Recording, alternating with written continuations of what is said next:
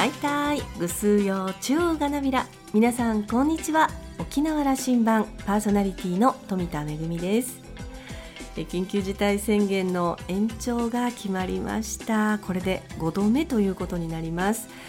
今回の緊急事態宣言は5月の23日に出されたものがこう再延長再延長ということに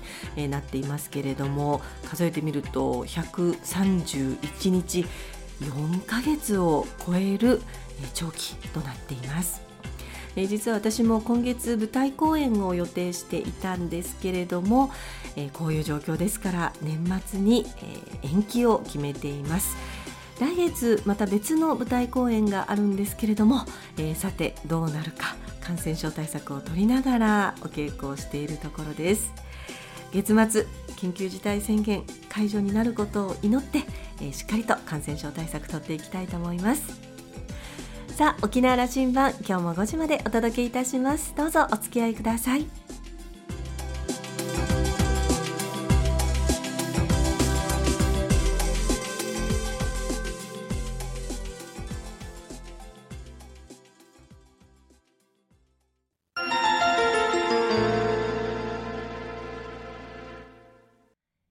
那覇空港のどこかにあると噂のコーラルラウンジ今週は沖縄県立中部病院医師の高山義弘さんとラウンジ常連客で沖縄大学地域研究所特別研究員の島田克也さんのおしゃべりです。高山さんは福岡県のご出身です。東京大学医学部保健学科を卒業後、フリーライターとして世界の貧困と紛争をテーマに取材を重ねます。山口大学医学部医学科を卒業後、国立病院九州医療センター、九州大学病院、佐久総合病院、厚生労働省などを経て、現在は沖縄県立中部病院において感染症診療に従事。さらに、同院に地域ケア科を新設し、在宅緩和ケアに取り組んでいます。今回は、県内でも猛威を振るう新型コロナウイルスの第5波について、現状と今後の見通しについてお聞きしました。なお、このインタビューは9月4日に収録したものです。それではどうぞ。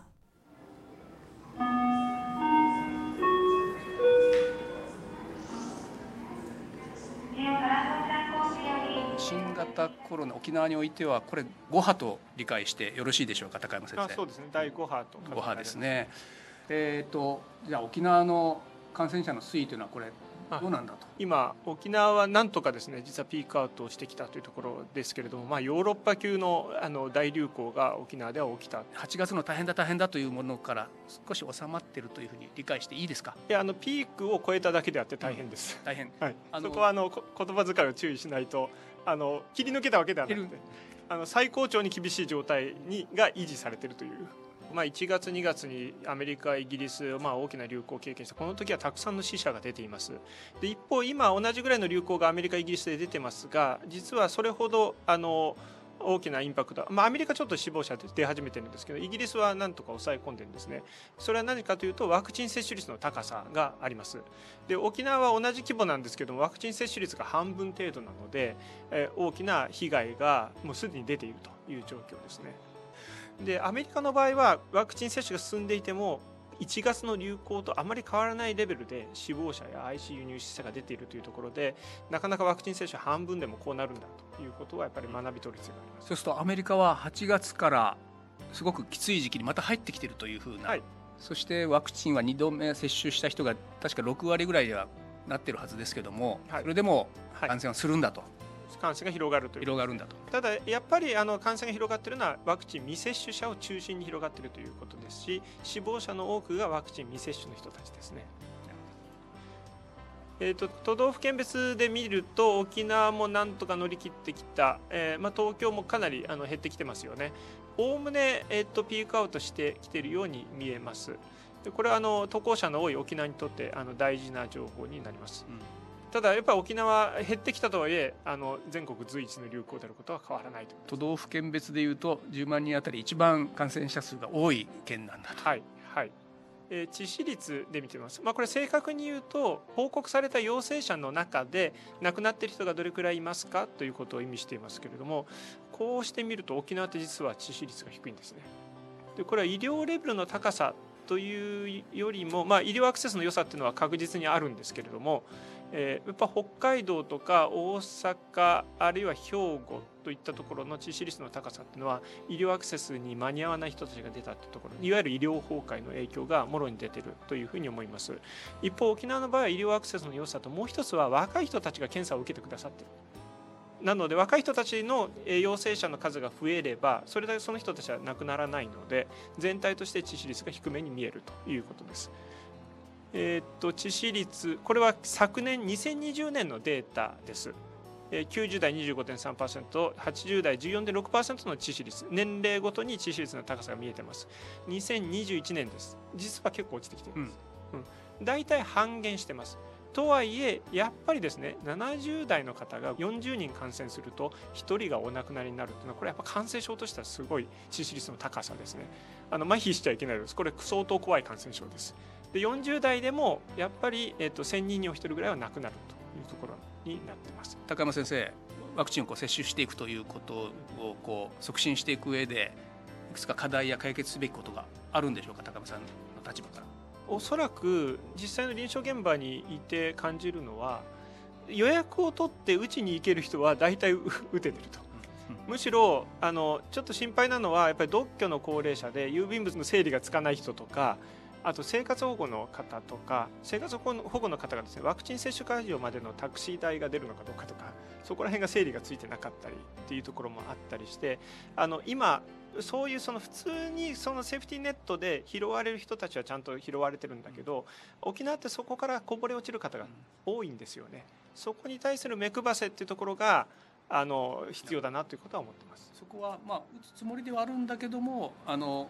なんとか物理的にというかやれてないという感じのことのいやあのワクチンを打たなきゃいけないことすらあの情報が入ってないお年寄りは少なくないです。あの若者層のところはこれはまた別の話ですねああのそこはやっぱり若い人は特にですね、うん、あのリスクとあのワクチンを接種することによるベネフィットのバランスを考えたときにあのよくわからないっていう方は多いだろうと思います。これが今から大きな課題だと思っているんですけども、うん、そこのボリュームはかなりありますよね。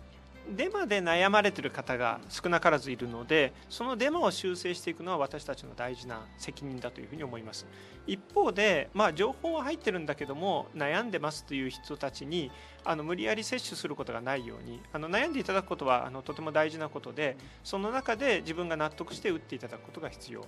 今は悩んでいなくて私は打ちたいのに予約が取れないっていう人も、まだいらっしゃるというふうに聞いておりますのでそういう人たちに対するアクセスを高めていくということが今の段階の課題ではないかなと思います。あのおそらくその若い人たちと高齢者とはやっぱり生活空間違う部分もあるので高齢者だけでもワクチン接種率を高めていくとかなり守られていく部分がある、まあ、目指せ90%だなということを思うところですね。えーとまあ、あのこれまで、まあ、1年以上にわたって沖縄で、まあ、この流行疫学情報を私ずっと見てきたんですけども大体こういうパターンだなというふうに、まあ、整理ができて実はこれあの厚生労働省のアドバイザリーボードでもあのプレゼンした内容でなんですけれどもあのやっぱり沖縄の流行感染拡大のきっかけはやっぱり渡航者の増加があります過去。ただし渡航者が増えれば流行が起きるという単純な話ではなく渡航者の渡航元例えば東京とか大阪とかで大きな流行が起きているかどうかということに依存します。当然ながらあの渡航元つまり本土で大きな流行が起きてない中で渡航者が増えても流行は起きません、え去年の10月11月が実は沖縄へのえー、観光渡航一番多かった時期なんじゃないかなと思うんですけどもその時は沖縄で大きな流行にならなかったんですよね。ですから本土における流行が起きている時にどういう対策を取っていくのかというところが大事。そして本土の流行が起きて渡航者が増えれば県民にどんどん広がっていくかというとあの必ずしもそうではなくて県民がそこに接触するようなイベントがあるのかどうかというところが大事だと思いますこの3つが揃うと急速に沖縄で感染拡大が過去起きています。ですからこれを一つ一つあの潰していく感じが必要なんじゃないかなと思ってます。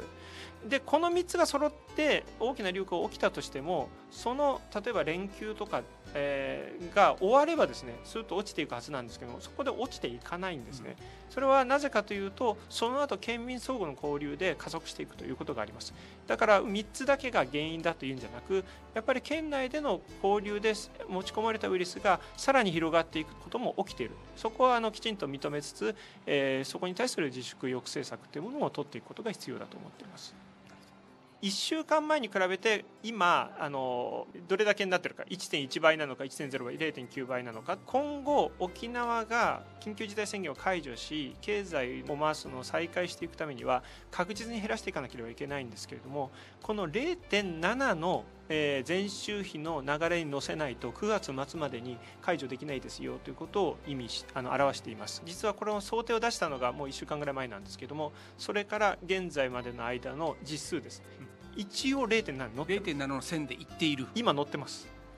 でこれはもう本当にあの県民の皆さんのあのご協力と努力だと思います。むしろ県がどこまで介入してるのかって思うところが多いんですけれども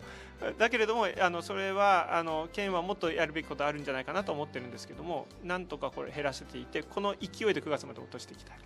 0.7と0.8の間でちょうど9月末に200ぐらいになりますね陽性者数がね新規陽性者数が200になることで一息つけて次のステップに行けるはずだというふうに県も言ってるし高山先生もそう思っている。あの200で全開じゃないです、はい、段階的解除です。次のステップにとしか言えませんけど、はい。はい、ステップにはいける、そうです。今すべきことを多分これ専門家から示してもらう。それをやれるかどうかはもう社会の問題になるんでそういうことだろうと。はい。あの県が出した資料に、えーとまあ、このままいくと9月末の間には200を切っていくだろうということで見通しという資料になってましたけど私はあれが見通しという名前の資料になってる限り難しいと思っています。目標なんです、うん、それを達成それ見通しとなってる以上見通しが外れたってことになるんだけど目標だったらやんなきゃいけないってことになるのでそのためにあのやるべきことは何なのかその0.7のラインに乗ってないのであればそれは見通しが外れたって話じゃなく目標達成できてないっていう理解のもとにさらにあの強力な介入っていうものを考えていかなければいけない。どこで流行が広がりつつあるのか一つずつちゃんと潰していくぞっていうようなことにしなければかなり努力しないと9月末に200を切っていくというのは難しいだろうと思って。もう一つ結構大事なのが9月の、えー、と最後のところで、えー、シルバーウィークがあります。でおそらく多くの渡航者が来るでしょうし県民もだいぶ陽性者数も減ってきてるしメディアもあんまりもう報じなくなってきてるからそろそろいいかなという連休の過ごし方をする可能性もあります。そうするとその9月の末の最後の週のデータがずっとまた上がってくる。その時の挫折感って大きいと思いますですからあのきちんとシルバーウィークの前に何をすべきなのかっていうことについて合意も必要ですしむしろシルバーウィークに予約を取ってる観光客の方々に対してどういうメッセージを出すのか直前になってからメッセージ出してももうダメですので早く今の段階でシルバーウィークをどんなふうに沖縄県はあの迎えるのかということを戦略的にまた観光事業者の方々とよく相談をしておく必要があると思います。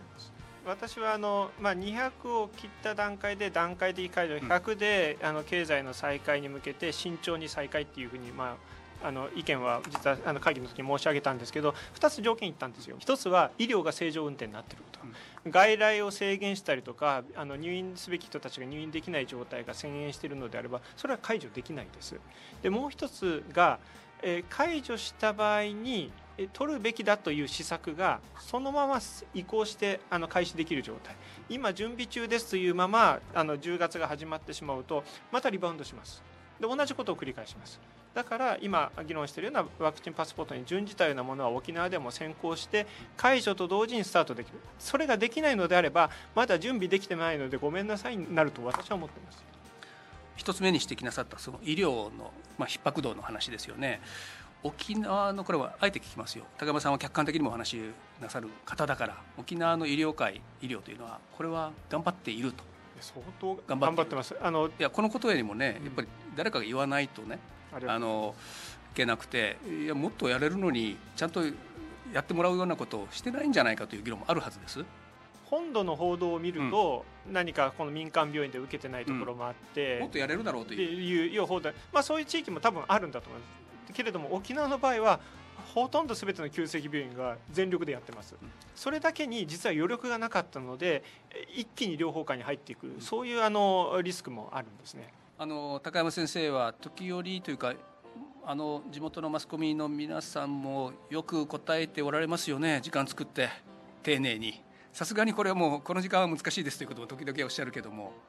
この大事さですよね。あのやっぱりメディアっていうのは県民とのあのコミュニケーションの窓口ですから直接コミュニケーションも大事にしてますけれどもメディアの方々がやっぱり理解していただくってことはとても大事ですよね。ちょっとコメントしていいですか、お願いします。実は沖縄県内にウイルスが持ち込まれている経路っていうのは観光客もありえますけれども帰省と出張ここ大事なんです。ですからこれは観光客だけではなく帰省者に対しても同様に求めていくということが大事でその意味ではそれぞれのご家庭があこれ大事だなということを理解していただくことが必要ですしあるいは出張者を受け入れる人たちもこれ全く出張者に置き換えていただいてもいいです。出張で沖縄に来られる人たちにはワクチン接種証明と渡航前 PCR の両方を前提として求めるとか出張者に関してはちゃんと沖縄の感染対策ルールを守って歓楽街でいきなりその飲み会をするとかそういうことはしないんだよねとあるいはお孫さんが帰ってきた時に同級生といきなり飲み会しないんだよねとかそういったところもきちんと確認しながら進めていくこれは実は明日からできることだと私は思っています我々このパンデミックとの戦い今何合目に来てるんですかあの質が変わってきてると思います。あの今までの戦い方とは違う戦い方が求められるようになってる。それはワクチンがある、うん、あるいは検査も抗原キットのようなものがいろいろ簡便にできるものがある。そういう技術を併用しながらどう乗りこなしていくのかっていう段階に来るのでちょっと山が変わったなと。山が変わった。はい。ただあの、まあ、あの1年後もあのコロナとの戦いは何らかの形で続いていると思います、えー、マスクを外して居酒屋でけんけんがく議論ができる状況になることが下山したところだとするんであれば我々は今まだ登山途上ですね。いやあのそうですもちろんそうなんですけど今日示したようなこととかあの丁寧にやるとですね、うん、この冬ある程度こう抑え込みながらえそういう時間を持つ。ただしその、まあ、みんなで飲む前にはみんな抗原キットでチェックをするというような形で取り戻していく可能性はあると思います。ただそれは相当慎重にですね今からあの施策を組み合わせていってそして官民一体になって取り組んでいくことが必要だと思いますね。あの何合目と僕が質問したのはその山もそのやり方によって変わるんだということですね、我々に問われてるわけだ。ありがとうございました。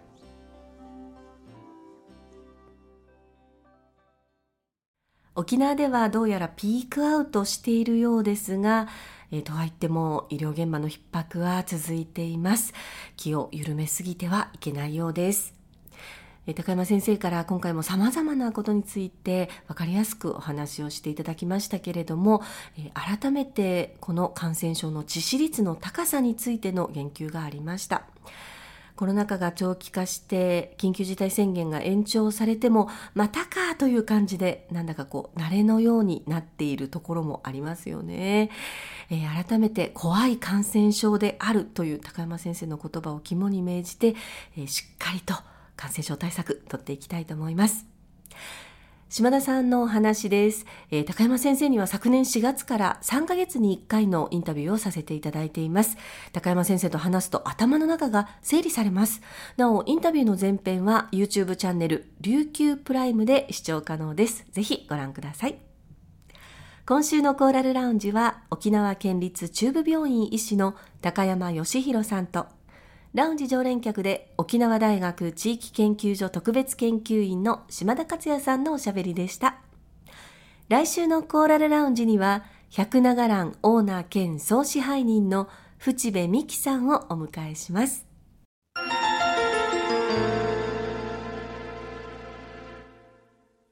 めぐみのあしゃぎだよりのコーナーです。よく書類を提出するときに記入例の名前はだいたい太郎か花子で沖縄太郎とか那覇花子という名前が記入例に書かれていますけれども先日ちょっと変わったお名前が 記入例の欄に書かれていました。国立劇場沖縄に打ち合わせに出かけたんですけれども、まあ、入館前にスタッフ全員が検温をしてその体温と自分の名前をこう書く書類を提出する必要がありました。であの記入例がありますからそこに書いてくださいというふうに見たらですね玉城町君36.8度と書いてまして玉城町君は言わずと知れた組踊りの創始者えー、なんですけれどもあさすが国立劇場体温の記入例は玉城長君先生でしたかと思ってあ36.8度なんですねとこうみんなで笑って記入をしたんですけれどもまああのこうした時にユーモアっていいなというふうに思いました。最近はあのまあ劇場の座席を、えー、50%一席空けて、えー、まあ、公演をするということも多いんですけれどもあのそうした時に、えー、例えばその使わない座席を×印をつけたり、えこの座席は使えませんということでシートがかけられていたりすることもあるんですけれどもあるクラシックの公演では、えこの座席は私のリザーブシートですと言って、まあ、クラシックのえー、有名な作曲家たち例えばモーツァルトとかバッハとかの写真がね あの置かれていてここは予約席ですというふうに書かれていたので、まあ、この座席は使わないということになるんですけれども、えー、こういうご時世ですからね本当にまあ長引くコロナ禍で、えー、舞台公演もままならないということもありますけれども、え少しでもこうしたユーモアで、えまあ、あの明るく過ごしていきたいなというふうに思いましたちょっと救われたような気分です。めぐみのあしゃぎだよりのコーナーでした。